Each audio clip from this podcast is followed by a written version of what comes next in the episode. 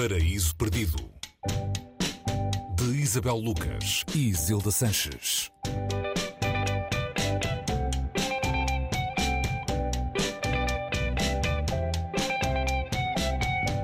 Paraíso Perdido na Antena 3, sempre com Isabel Lucas a sugerir-nos livros para pormos as leituras em dia. Olá, Isabel. Olá, Isabel. Uh, desta vez uh, sugeres Corpo Presente, de Anne Enright, uma edição da Gradiva. Este livro venceu o Man Booker em 2007 um épico familiar que atravessa três gerações, pelo que percebi.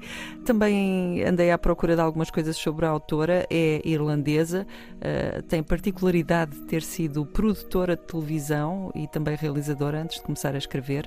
Uh, ela publica ficção e não ficção. O que é que este livro tem de tão especial? Dito da maneira como está apresentado, é um, e vem apresentado assim em quase todo lado, lado, um épico que atravessa três gerações, nós pensamos numa cronologia, não é? Sim. Há alguém que nasce, tem um filho, depois tem, tem outro filho e pronto, avós, eh, pais e netos. Não é nada disto, ou seja, há de facto aqui três gerações, mas porque há uma, há alguém que decide ir atrás de segredos de família. Também não é por aí que, que, que, este livro é original. Este livro é original da maneira como casa tudo isso, uh, usando uh, imaginação, usando realidade, usando uns toques de, daquilo a que se poderia chamar eh, realismo mágico, não sendo propriamente realismo mágico, e aquilo que no nosso imaginário, uh, imaginário de muitos de nós que lemos livros, ouvimos música e, e vimos cinema irlandês, está nas nossas cabeças, que é aquela espécie de neblina, não é? Aquela que, que vai encobrindo as histórias à medida que encobre a paisagem e que não nos deixa ver tudo. Portanto, isto serve um bocadinho de metáfora e de ambiente para estarmos aqui neste livro, que tem o título original The Gathering, podia ser traduzido por O Encontro não é muito fiel o título, não é? Não, não é muito fiel, mas há um corpo, de facto. Um, e já vamos ao corpo. Uh, a, protagonista, a protagonista do livro chama-se Veronica Egerty e ela é, pertence a uma família numerosa. São 12 irmãos. Uh, ela é uma das 12, ou dos 12, de uma mãe que uh, tem uma maneira de estar muito. Ela descreve, aparece em qualquer momento do livro a descrição dessa mulher como alguém que tem um corpo que se limita a, a parir não é? E a, e, a, e, a, gerar filhos e que passa o resto do tempo no sofá. Esta, esta mulher cria 12 filhos desta maneira passiva, não é? enquanto há um homem, o pai, não é? que uh, se limita a ser o procriador. Portanto, isto tudo parece muito bruto, mas é, é, é a maneira como a, a Anne Wright escreve, não é, não é doce. É, portanto, isto é, é, não é, incomoda de alguma maneira. Não é o épico familiar não, tradicional, não, não é? Portanto, estamos aqui perante, perante uma, uma, uma escrita que nos, que nos instiga aos sentimentos mais uh, exacerbados, neste caso, de, de, de, que tem a ver com o negrume com uma sombra que há ali. Acontece que uh, um dos irmãos de Verónica, Liam, uh, se suicida, pondo pedras nos bolsos do casaco. Isto também nos leva para alguma coisa literária, não é? Todos lembramos de como é que a Virginia Woolf se suicidou. E, e, é encontrado, o corpo dele é encontrado todo vestido mas sem roupa interior.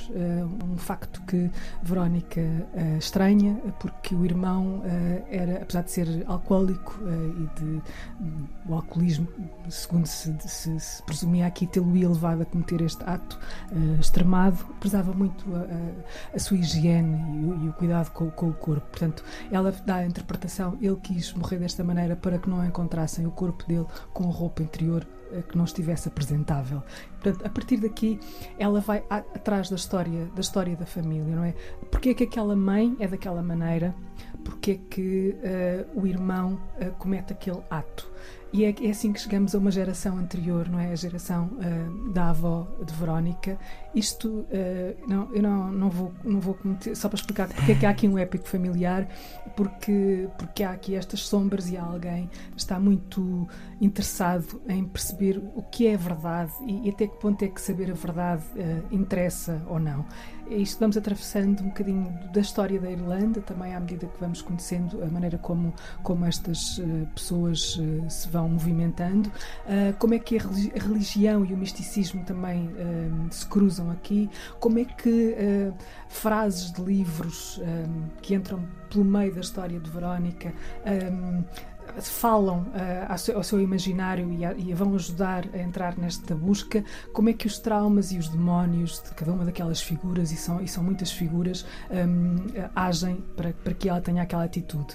E depois o choro da mãe, o choro da mãe pela morte de Liam, que é um filho, e que não é um choro personalizado, ou seja, não é um choro que ela tenha por Liam em particular, é o choro de, de uma fêmea que perdeu uma cria, uh, seja ela qual for, e, e a mãe chora quando perde uma cria. Portanto, tudo isto são inquietações na cabeça de, de Verónica.